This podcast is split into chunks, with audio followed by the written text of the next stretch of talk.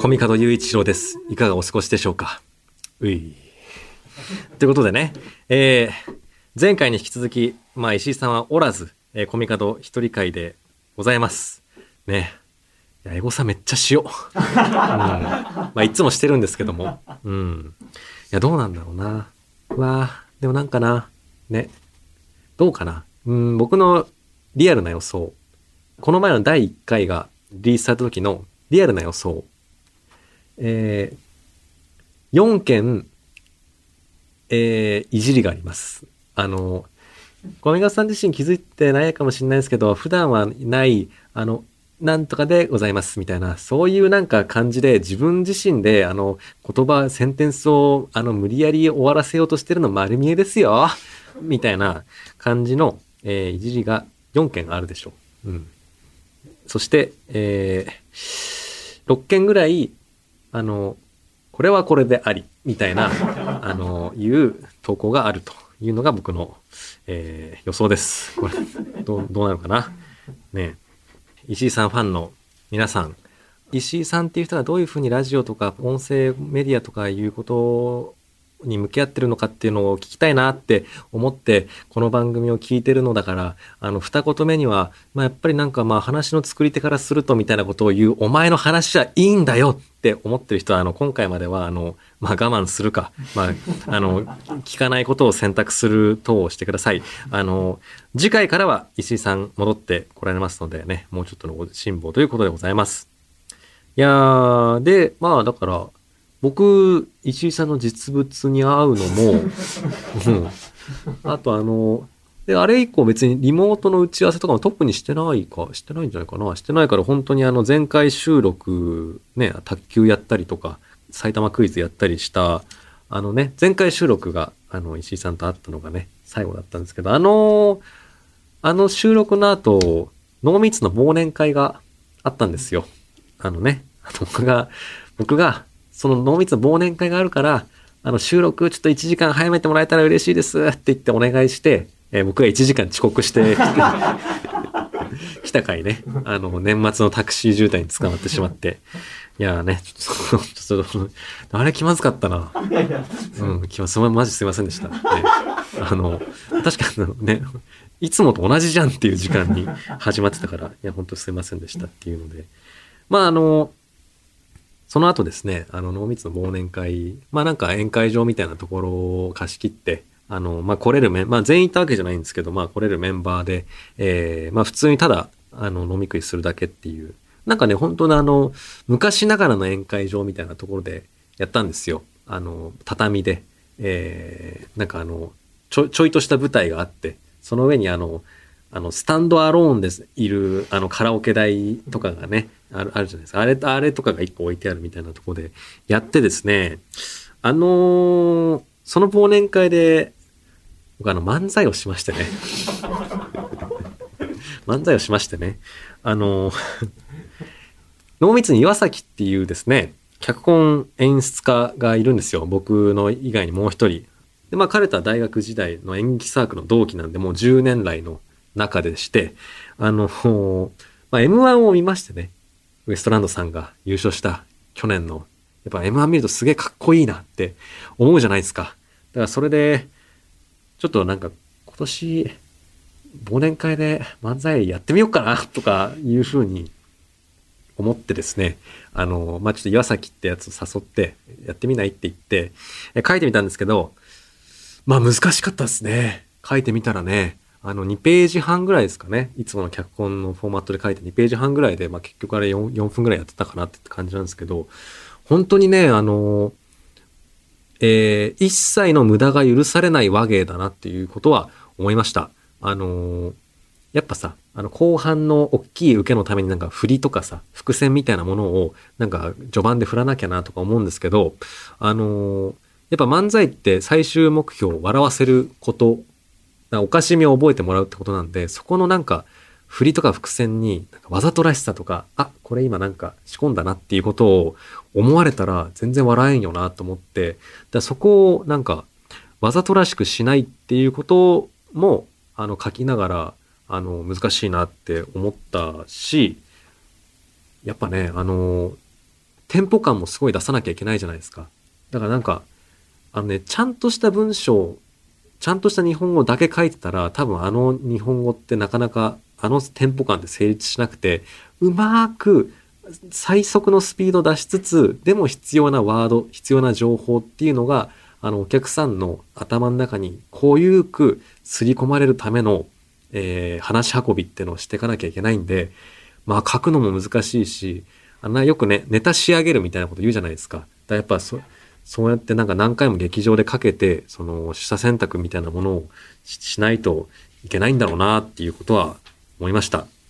まあその日にやって書いたもんを、その日に稽古してその日にやったんで、まあ結構緊張もしたし、あのーちゃんとこれが伝わるように頑張んなきゃっていうので、なんかもうね、あの、結構久々になんか舞台上で演じながら、なちょいとしたトランス状態に陥るみたいな、あの、すごいね、その相手相方の岩崎ともね、あの、なんか飛ばしちゃったりとかしたんですけど、それをうまくアドリブで保管したりとか、あの、セリフがテレコになっちゃったりしたんですけど、なんとかそれをそのまましばらくやって、あるところで、あそこから元の流れに戻そうぜみたいなことを、あの、目で会話ししたりしながらやって、うん、なんかもう、あんまり客のこと顔見えなかったですね。うん。二人だけの真っ白の空間。あの、映画ピンポンで、あの、最後あの、窪塚洋介と、あの、中村獅童が至る、あの、二人だけで真っ白の空間で卓球してるみたいな空間に到達して、なんかね、それは気持ちよかった。うん。だから、あの、滑ってたのかもしれないけどね。うん。そつまり。ということでですね、今回は、リスナーの皆様に僕へのお悩みを送ってきてもらっております。そのお悩みに通してですね、まあまあ分析中と言いますか。まあ、やっぱね、あの、脚本のね、あの、お悩みというかなんか、あの、依頼とか割と受けたりするんですけど、もうね、それ得意なんですよ、僕。うん。ああ、これですね、このキャラクターのこの振りがないので、ここの部分でこの階層のとかやって、そのエピソード先出しした方がいいと思いますよ、みたいなスパーンっていうのね、得意なんでね。まあ、実際の人間のね、うん、悩みもきっといけるでしょう。うん。まあちょっと恋愛とか来たらね、困っちゃいますけどね。あの、僕はあの、チャオの恋愛観からまだ進んでないっていうので、おなじみなので。はい。ということで、よし、行くぞ。はい。一通目のお悩み、ラジオネーム、石の下敷き30年。ほう上には3年、下には30年つってね。はい。えー、コミカド先生こんばんは。いつも楽しくラジオを拝聴しております。ありがとうございます。人と話すときに楽しくなってしまい、自分の話すターンが長くなってしまい、友達を退屈させるときがあります。えー、親しい友人だけならいいのですが、職場で興味のある話題になると早口になり困っています。何かいい解決策や、コミカドさんが普段意識していることはありますか？いや、これあの、間違ってるだろう。相談する人間を。話が長いというですね、お悩みでございましたけども、わかるね。いや、でもね、僕、うんまあ多分ね、この石の下敷きさんと一緒なんですけど、なんか話、長く話してる気ないんですよ。僕もね、散々、あの、話長いっていうのはよく言われるんですけど、うーん、やっぱりなんか自分が伝えたいことが伝わりきんないっていう恐怖が僕すごいあるんですよね。だからなんか、一回言ったことを、なんか違う言い方でもう一回言ったりとか、なんかね、僕が話してもなんか単語とか表現を並列表現するみたいなめっちゃ使っちゃって、結果ね、あの、長くなるということがありまして、まあ、この、話を明確にまとめられるようになりたいっていうのは僕も目下やってることですが、うーん、あの、石井さんはよく言います。結論を先に言えと。うん、なので、あの、ね、結論を先に言うといいかもしれません。あれ、僕が答えたんじゃないけどな。まあいいか。はい。続きまして、東京都偽名小じともさん。私は物事に取り掛かるまでのやる気上げタイムに時間を要し、なかなか取り掛かれません。コミカドさんは日々机に向かい執筆活動に勤しまれておりますが、どのようにやる気を上げ上げ、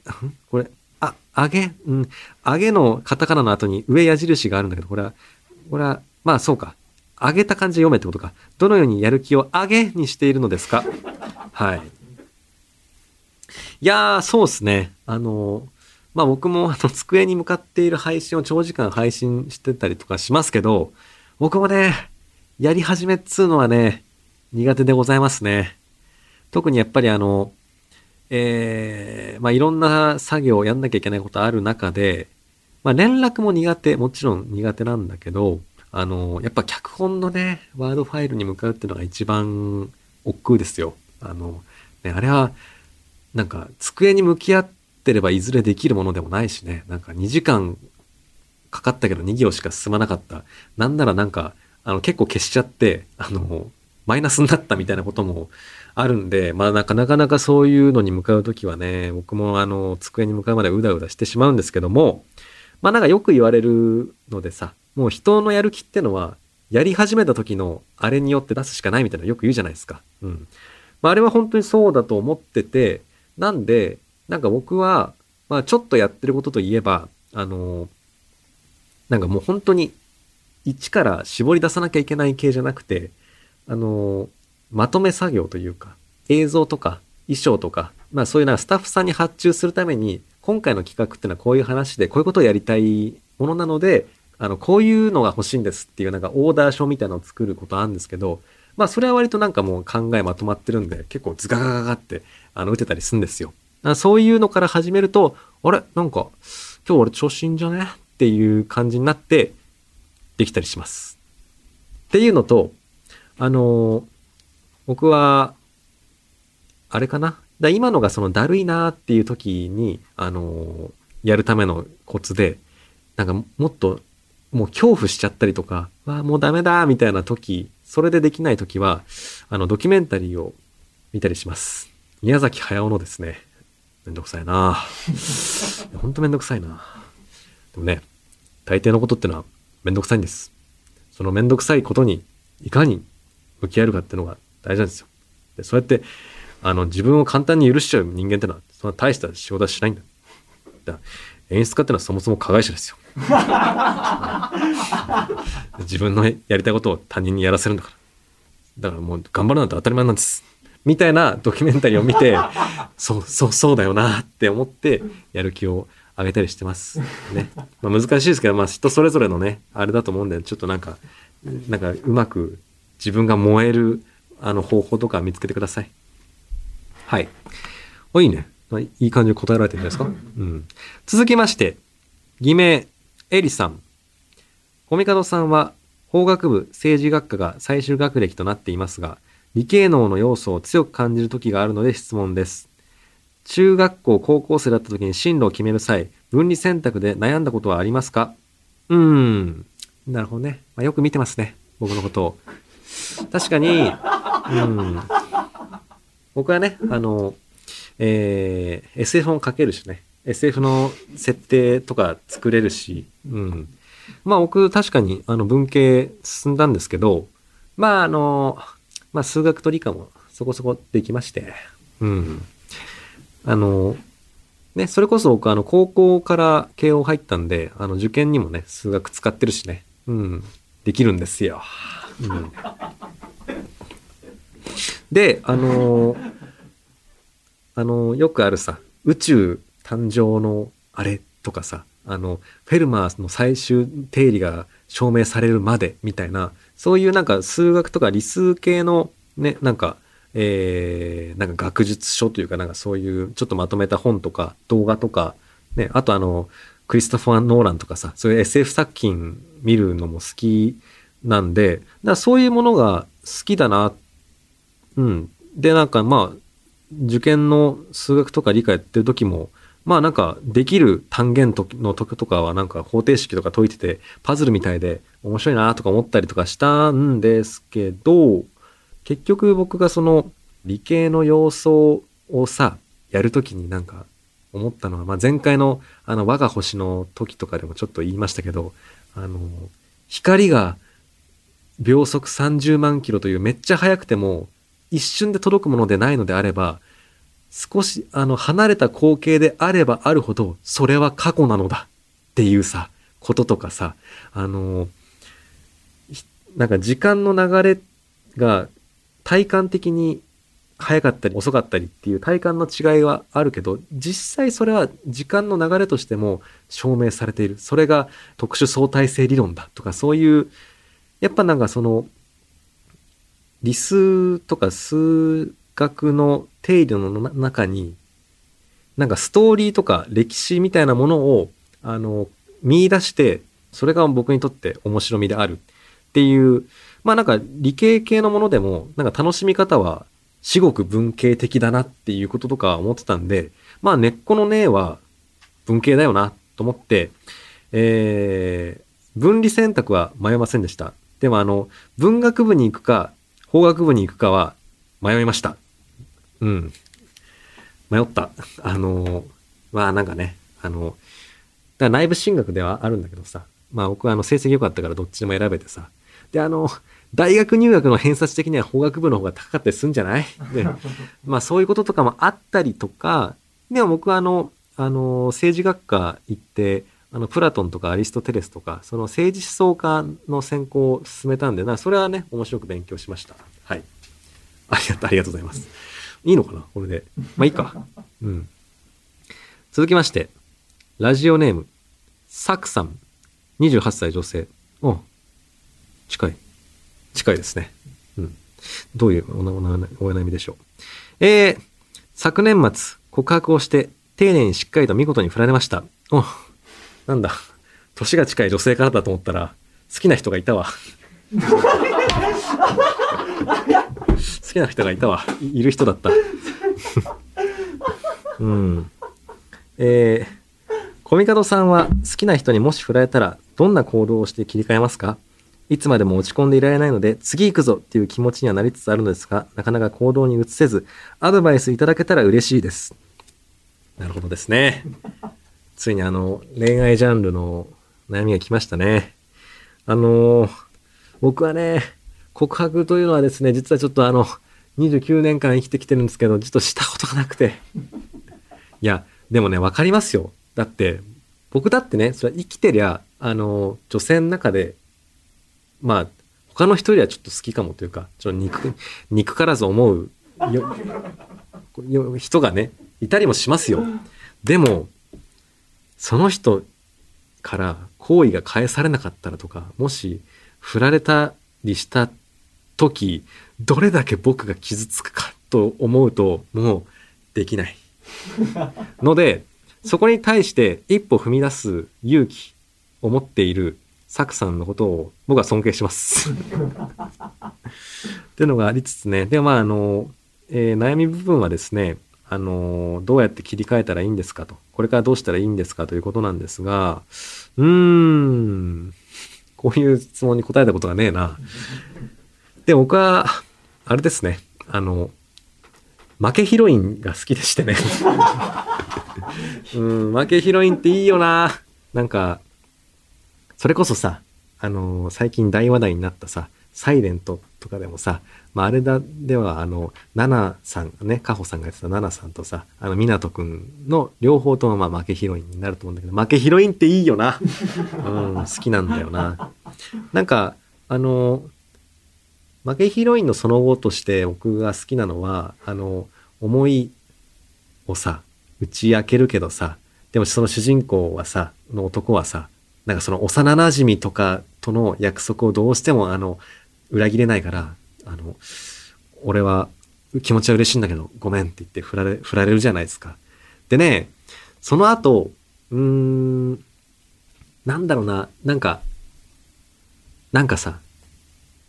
恋じゃない方向で自分を切り替えてる負けヒロインが好きというかさ、なんか、あの、すごい、あの、宿命の、を受け継いでる子で、なんか親、例えばね、王女様だったとして、あのー、で、その主人公のことを一緒に旅するうちに好きになって告白するけど振られちゃって、で、その後、で、それをどうやって切り替えるかっていうと、その自分が追っていた宿命、カルマと向き合って、あのー、いよいよその、王女帝となることを受け入れる。だその使命を全うすることで、なんか自分をこう、だね、それで気丈に振る舞って、あの、自分が、を切り替えたぞみたいな風に見せている。でも、ある人には、そうやって、ね、あの、切り替えられたふりしてる、あの、もう未練がなくて、私が生きる道はこっちだからっていう風に、自分を説得できた気持ちでいるんだろうけど、私は分かってるよ。今だけ正直になっていいんだよ。みたいなこと言われて、その瞬間、女の子に戻って、うわーみたいな感じで、あの、人目もはばからず、あの、大泣きしちゃうみたいなシーンが好きですね。うん。うん、なので、あのー えー恋破れ、破れた後、僕が好む負けヒロインになるにはですね、あのー恋ではなく、あの、宿命やカルマと向き合って、あの、その失恋を乗り越えた風にして気丈に振る舞うです。いいよな、そういうキャラクターってな。はい。えー、続きまして、東京都偽名、はるさん。こんにちは。えー、アニメの、特に漫画原作のアニメにおいて、そこはかとないテンポの悪さを感じてしまうことがあります。原作文では一コマ分に収まっていたやりとりを、アニメでもそのままのセリフ量でやりとりしているため、間延びしているような、漫画で読んだ時とは明確に異なるスピード感を感じてしまい、それが気持ち悪くて見るのをやめてしまうことがあります。演劇などにおいても、ワンシーンのテンポ感、リズム感ということは決して軽んじられない要素だと思いますが、こういったメディアごとに合う合わないについて、コミカドさんはどのようにお感じになっておられるでしょうか？わあ、これは、これはむずいというかなんか、来たね。しかも僕の専門領域だし、よし、ちょっと、肩を回して答えますと、でもやっぱりなんか、ね、そう、漫画原作のさ、実写化とかアニメ化ってのはやっぱむずいよね。っていうのはさ、漫画っていうものが、あの、他の物語媒体の中において、やっぱり結構得意な、あの、位置にある、あの、表現方法だと思うんですよね。というのはね、やっぱ漫画ほど、あの、作者の思い通りに、あの、受け手に物語を受け取らせることができる、あんな支配的なメディアはないと思ってるんですよ。あの、ね、どのコマ内でさ、どこをどれぐらいの大きさで書く、つまり何をどれぐらい強調するのかってことも作者の自由自在だし、だからあの、時間のさ、伸縮。そう、だから実は漫画ってさ、本なので、あの中ってさ、時間入ってないじゃないですか。あの、演劇とか映画とかアニメは、あの、時間的な芸術なんで、あの、確実に時間ってものを内包してるんですけど、実は漫画の中って疑似時間しか入ってなくて、で、もうその疑似時間を本当の時間じゃないからこそ作者はめちゃくちゃもう自由自在に操るわけですよ。ね。だからなんか、なんだ、あの、例えば開示でさ、積もるまでの心理描写でさ、あ、今日の1話、今週の1話終わったんだけど、みたいなことがあったりとかさ、うーん、ね。だからまあ、もちろん映画とか演劇とかでも、その、なんか、ね、よくさ、事故に遭う前でスローモーションにななったみたいだったっていう時ってさ、実際にもその映像としても、そのディレーションを遅くするみたいなさ、スローモーション演出をかけるから、あ、今なんか演出として時間だ遅くしたなみたいなのがある。ちょっとやっぱなんか見てる側としても、あ、今演出加わったっていう負荷があるけども、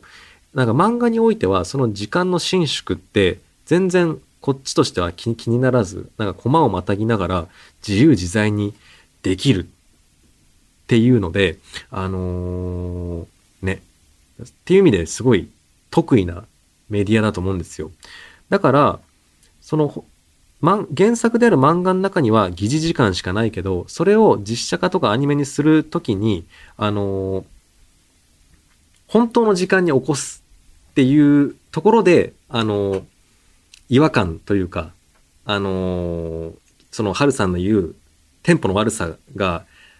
感じられるってことだ、だけだと思うんですよね。ね、なんか、例えばさ、あの、二人が激しい絶戦を繰り広げるみたいな見開きのページがあった時に、もう、二人が相対していて、もう吹き出しがいっぱいババババババってあって、文字がダララララってなってたら、もう、ページ開いた瞬間、すごい絶戦のシーンだってわかるけど、それを実際になんか映画とか演劇のシーンとして表現しようとするとき、あの、ちゃんとさ、その一個一個の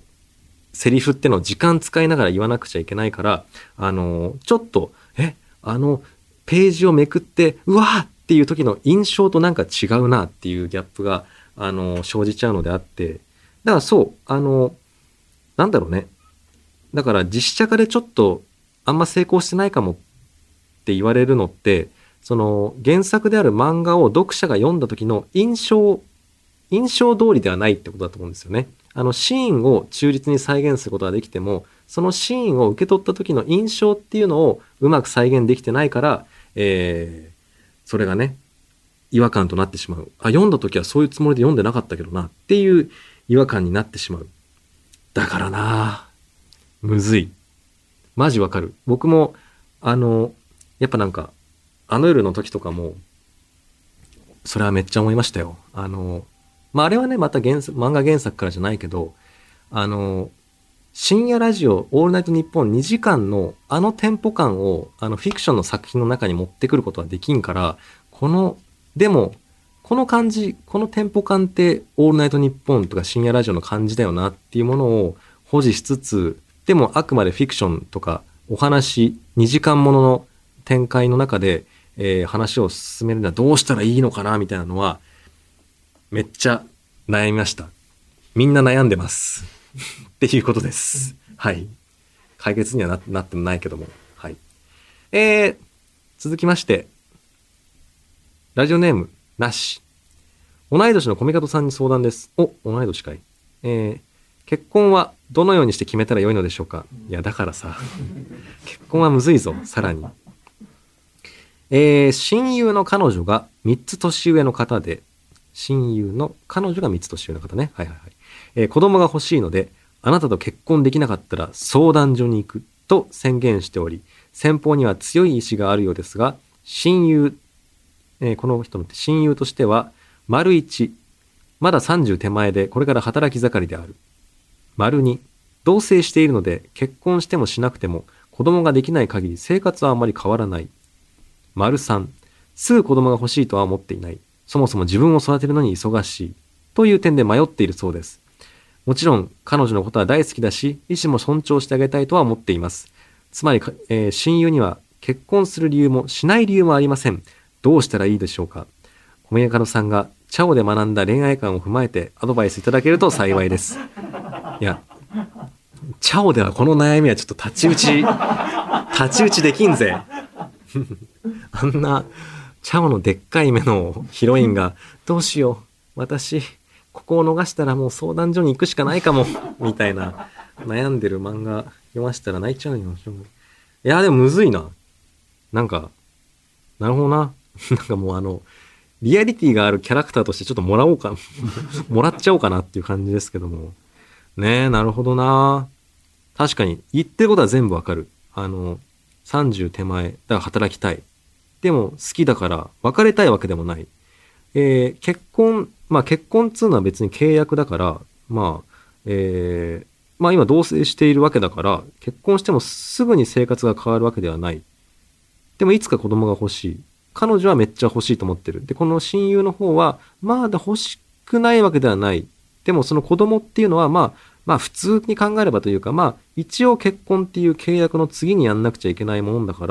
ら、先に結婚のことを考えなきゃいけない。でも今自分を育てる。自分を育てるってことは、えー、生涯やっていかなくちゃいけないことだから、この問題はいつもある。うん。なるほどな。まあいっぱいの要素が絡んでる問題だってことは分かったよ。あのー、そうっすね。まあ、あの、あいにく、こういう恋愛とか結婚っていうさ、相手が絡む、あの、難しい選択というのは、ちょっとあいにくしたことがないんですけども、あの、まあ僕としても、これまでの人生で、あの時は割といろんな複合的な理由が絡まってたなって思うことが、あのー、ね、あの、会社を、ね、松竹を辞めた時なんですけども、えー、まあ、やっぱりいろいろ悩みました。あの、ね、まあせっかく割と苦労してというか、狭き門くぐって入れた会社だから、まあ辞めちゃうのももったいないなって思ったり、あのまあ一応ね、その、そこそこ、まあそんなすぐには潰れないんじゃないのっていう会社入ったことで親も安心したろうし、っていうこととか。でも、一方、その会社の仕事ずっとしてて僕がずっと達成したいと思ってた物書きで、物書きとして人角の人間になるってことって達成できんだっけっていうのがあって、で、今、あの2020年濃密を始めたことによって、ちょっと自分の目の前に垂れてきたチャンスって、これはなんか掴むべき雲の糸なんじゃないかっていうこととか思ったりとかして、うわーどうしよっかな、どっちにしよっかなっていうことをですね、割とまあ、まあそんな長くなかったけど、まあ数ヶ月間は悩みましたわ。うん。でもなんか、あの、意志が固まった瞬間というか、それ以降悩まなくなった瞬間を、なんか覚えてて、あの、松竹の会社員として、あの、次の日から歌舞伎座の初日公演なんで、そのゲネプロみたいなのを、あの、テレビ局の密着のクルーがさ、まあ、たまにやってるじゃないですか。中村屋兄弟とか、あの、團十郎さんとことか。で、あの、密着クルーの、あの、カメラの横にいながら、まあ、舞台稽古見てたんですよ。歌舞伎の。で、やっぱ歌舞伎って面白いなって思って、もし仮に辞めたとしても、あの、なんか見に来るだろうなって思って、なんかその瞬間、あ、じゃあ辞めてもいいかって思ったんですよね。で、なんか僕がいろいろ悩んでたでっかい要因たち、その収入とか、あの、両親不安があるだろうなとか、えーそういうこととかに比べたら、あの、僕、松竹辞めても歌舞伎好きなままで入れるかもっていうのは、そんなにでかい要素ではないんですよ。でもなんか多分その一粒がなんかもういろんないろんな皿が同時にぶら下がってるすげえ複雑な天秤のどれかの皿にコツンってその一粒が乗ったことでまあやめてもいいかっていう、えーお皿が優先になってなんかもういっかっていうことになったって感じなんですよね。だからね むずいんですけどあのこれってさ、どっちがいい悪いとかさ、どっちが正しい間違ってる悩みってわけじゃないじゃないですか。どっちで決めるっていう意思の問題なので、あのー多分ね、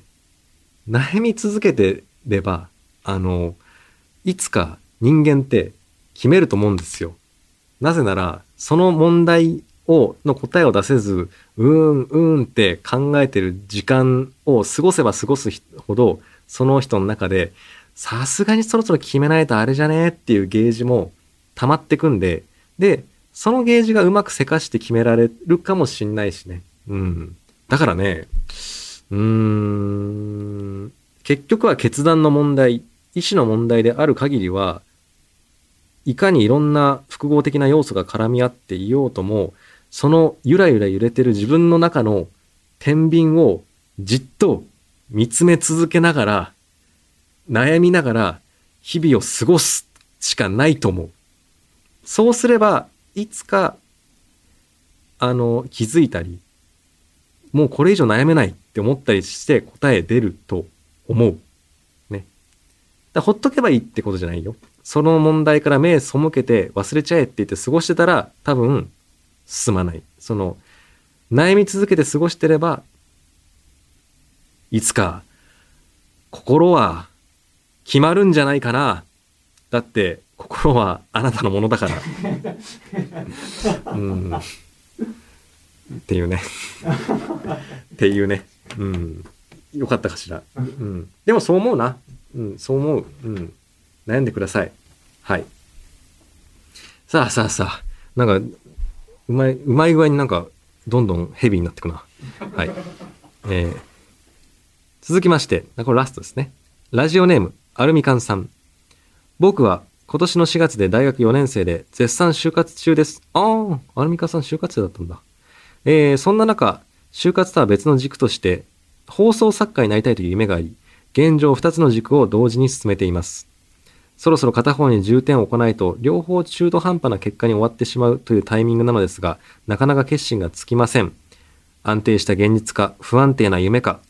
個人的には両親を心配させたくない思いもあるので、期限付きで放送作家の夢に挑戦したいと思っています。コミカドさんならどうするか、意見を聞かせていただきたいです。うん似てますね。うん、私に結構似てるなというところで、いやー難しいよね。難しいよね。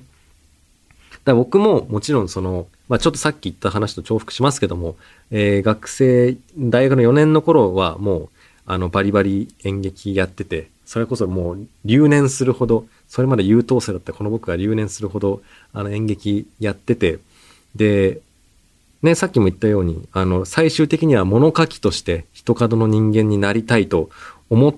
てはいたんですけど、なんか、その大学4年のタイミングでは、あの、その夢にどうなったら到達できるかっていうのが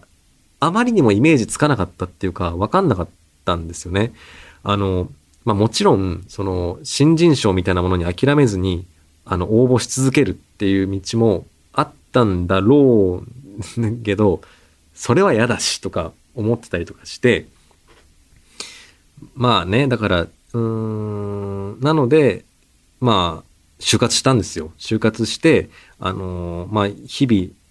月々生きていくのに必要なサラリーってものはいただけつつ、なんか、なんかその夢、最終的な夢に遠回りでもいいから近づけるとこに身を置くのが、まあ今考えつくものの中でベストかなっていうことで、あの、エンタメ界に絞って就活して、まあありがたいことに松竹に拾ってもらえたっていう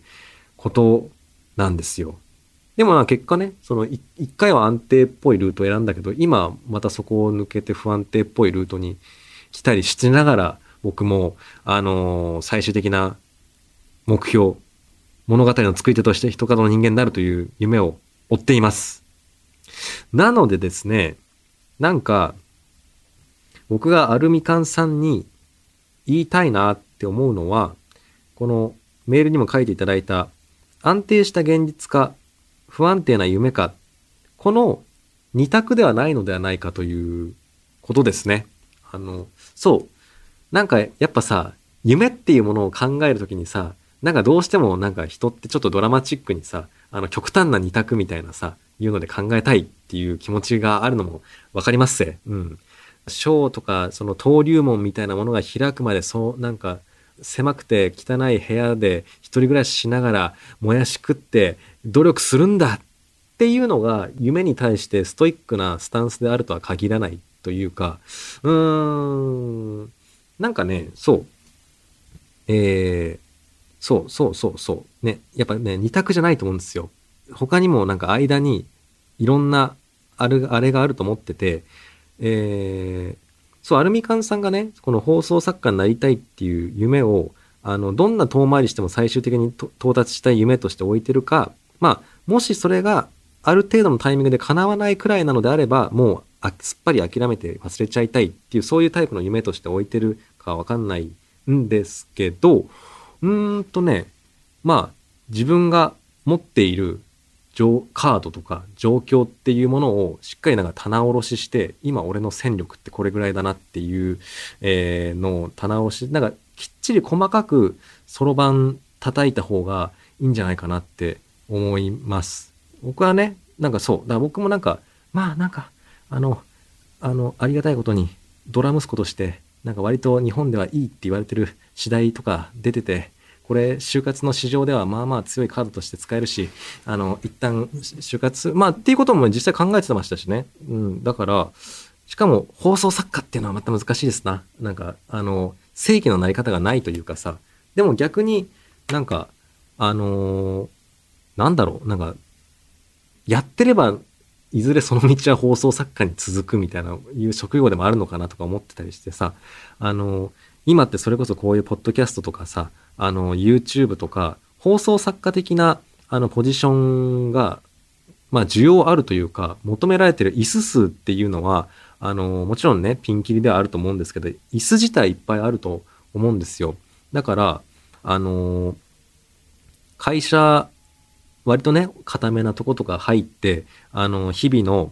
あの、食いぶちとはそっちで稼ぎつつ、で、そっちの仕事ってのはあんまりあの、アルミカンさんにとって精神的な負荷が少ない職業とかにしておいて、で、その割と空いた時間と空いた MP、マジックポイントがメンタルポイントでもって、あの、なんだろうね、なんか、こいつら今は全く無名だけど絶対これから来るだろうっていう芸人とか YouTuber とかのあの作家的なポジションであのしばらくやってみるとかさ。だからそれってなんか安定した現実プラス不安定な夢のなんか間にあるような目指し方でさ。だからそういうこともあるんじゃないかなって思う。ね。でこのさ、期限付きで放送作家の夢に挑戦したいと思っているっていう、この期限っていうのもさ、ね、どうなんだろう？これはご両親を安心させるために設けた期限なのか、それか、アルミカンさん自身が自分に対して葉っぱかけるために、あの、設定した期限なのか、わからぬけども、その、えー、その夢を終える期間内で、どれぐらいのものができるかなっていう、きちんとそろばん叩きして、向かっていれば、遠回りでも、いつかたどり着くんじゃないかなっていう、まあこれぐらいのことしか言えんな。うん。ね。でも僕も、そうですよ。で、僕もその安定した現実と不安定な夢の間を、なんか立ち位置、その時々だけ変えながら、僕も目指してます。一緒に頑張りましょう。夢に向かって、な、なんとか叶えたいよな、夢。でもね、そう、現実か夢かってね、そのね、二者択一ではないと思うんだよな。っていうアンサーでした。はい。ああ。皆さんたくさんのメール ありがとうございました。ん？解決できた数いくつだろう？解決、なんか共感したり、僕は負けヒロインが好きだって言ったりとかししただけで、解決はできてないのか。まあまあまあでも、でもな、まあなんかな、もしヒントになるようなこととかが少しでもあったりしたら、幸いです。はい。たくさんのメールありがとうございました。でもなんかたまにやりたいな、これ。うん。はい。ということで、とうとうあの世話では、あなたからの文をこれからも募集しております。宛先はすべて小文字で、あの夜アットマークゲラドットファン、あの夜アットマークゲラドットファン。番組内で文をまいた方には、この番組のステッカー改め、ハイカラの張り紙を差し上げております。住所、本名、電話番号をお忘れなくお願いいたします。ツイッターのハッシュタグは、ハッシュタグあの世話。夜だけ漢字であの世話。えー、そして、まあ、そのハッシュタグをつけつつ、えー、コミカド面白かった。コミカド一人でも意外とやれるじゃねえか。うん、こういう回もたまには悪くないな。あいい加減正レギュラーに戻してあげてというような、えー、つぶやきをお願いいたします。はい。告知です。舞台配信者、3月に本田劇場である配信者の、えー、二次選考が間もなく始まります。えー、1月13日より、受付開始となります。まあ、抽選ですので、あの、急いで申し込みしなきゃってことはないですが、あの、まあ、この期間に申し込んでおかないとちょっと劇場で必ず見れるっていうお約束できないかもしんないっていうぐらいなので、あの、えー、ぜひ期間内にお申し込みください。はい。ね、洋支店チケット9500円と、劇場支店チケット7200円となっております。はい。えー、あと、YouTube チャンネル、コミカルゆういちろチャンネルやってます。えー、2023年今年の10月にはあの夜の続編上演予定です。僕はこの2本を今年は頑張ります。石井さんは今年もたくさんのこと頑張るんだと思います。はい。えー、そして、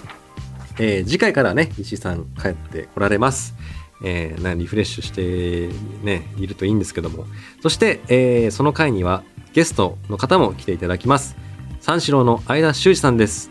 イエーイ。えー、あの夜にもですね、あのプロデューサーの野宮役で出ていただきましたし、3月本田劇場で公演する配信者にも編集員大志コーチ役で出演していただきます。相田さんへの質問やメッセージの文も募集しております。ぜひ、たくさん送ってください。はい。えー、2回にわたって1人でしたけども、うーんとですね、確かに、あのああ、やばい、結構喋っちゃってるかもっていう瞬間に、あの、切られないなっていう風に思いました。うん。あとあれですね、あの、喉が渇きますね。うん、うん、ずっと喋っているから、自分で。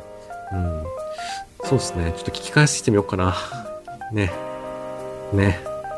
どうなんだろうな。うん。まあでもこの一人会があったことで、あの僕の特性とかがを松原さんが、あ、こういう感じなんだっていうことで知っていただくことで、あの、二人会にね、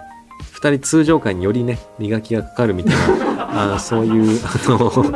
なんでそこ他力本願なんだよっていうところはありつつ、ね、でこれがなんか通常会のフィードバックになったらいいなというふうに思います。さあね、この2回の僕の一人会全部聞いてくれた人、どんだけいんのかな？ね、全部聞いたよって人はそういう感じでつぶやいてくれると嬉しいです。よし守った。石井さんの年始休みを守りましたよ。ね。皆さん、ありがとうございました。締めないとね。こういうこと言うなら締めてからにしないとね。よし。それでは締めましょう。それではまた次回、とうとうとおやすみなさい。